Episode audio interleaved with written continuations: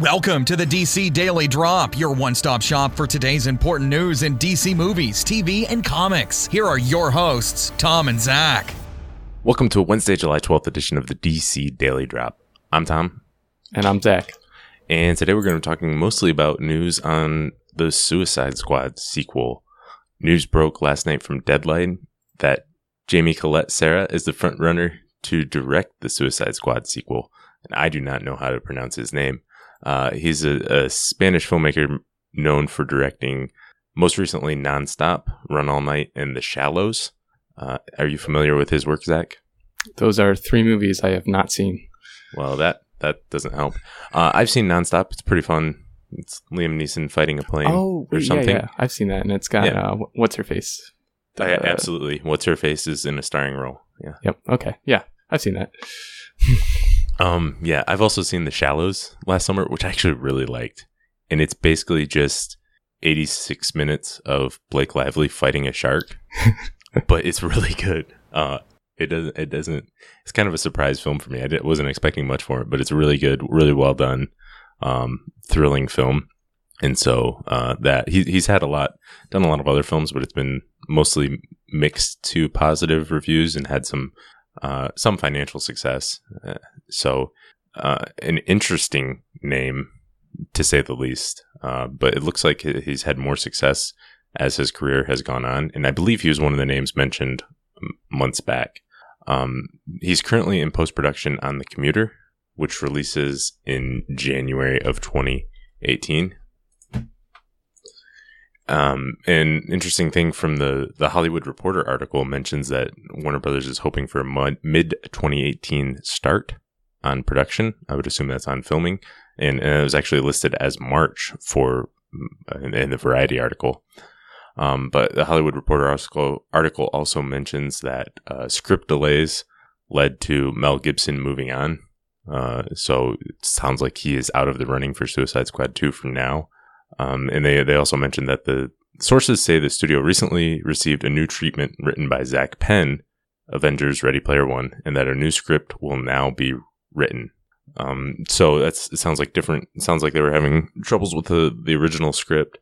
Um, and so Zak Penn, who is he's been involved in a ton of of different comic book adaptations for Marvel, uh, had different amounts of hands in the second and third X Men films, The Incredible Hulk, and Avengers. Although Joss Whedon did a did a page one rewrite on Avengers, so don't know how much of his influence is in there. But he's certainly someone who's familiar with the comic book genre, um, and so he's writing the story. We don't know if he's writing the script, but an interesting name there.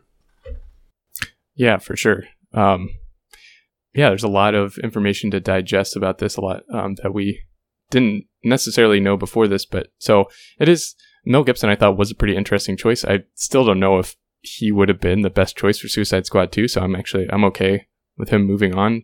I think he should direct a different movie for DC, but we can talk about that some other time. Like what? Um, I don't know. Maybe maybe your New Gods trilogy that you're trying to oh, trying yeah. to get made. no, I, I, want I need I need five films now. Oh, okay. Uh, trilogy is too much for a trilogy. Um, yeah, interesting. I think Mel Gibson's obviously a more proven filmmaker uh, in terms of critical success and all that. But um, yeah, good point. Yeah, but he uh, definitely. So only going off of one film experience that I've seen nonstop, it definitely is a fun uh, thriller kind of popcorn flick. It's not it's not super you know deep whatever, but it is it's definitely fun. A lot of action, a lot of intrigue.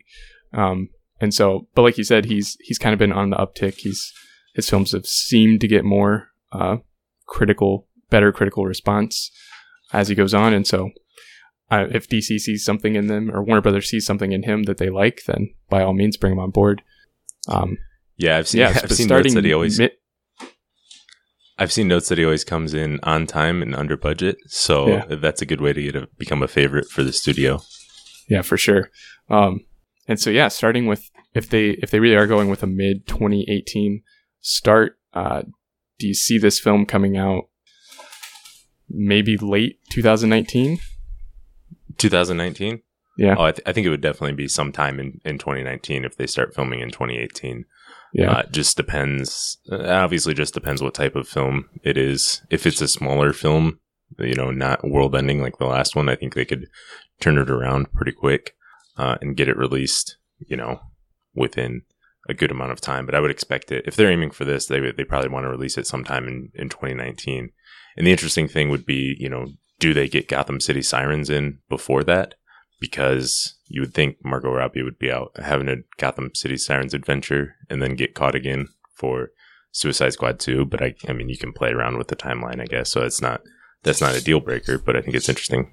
Yeah. And I do wonder if that has anything to do with maybe some of the delays or rewriting the script is, like you said, maybe playing off that Gotham City Sirens um, with the story in this this new Suicide Squad movie. Yeah, I mean, it certainly could. It's tough to say, um, but I think Collet Serra, like you like you said there, I think he would be. I, I don't think he's would be the best hire ever. Like I think Matt Reeves is for the Batman, hmm. frankly. Um, but I think he would be he'd be like a really he's a really solid choice, you know, in, in terms of delivering a fun action thriller type of film. He, he's proven that. So I think uh, I think he could handle something like Suicide Squad. Yep, and like you said, on time and under budget, it's definitely something good to have. Yeah. All right, moving on to Dark Knight mo- news. Christopher Nolan might be remastering the Dark Knight trilogy in 4K. Uh, he sat down with Bad Taste, which is an Italian website, um, and talked to them about just kind of the resolution that films can be released to home box office in.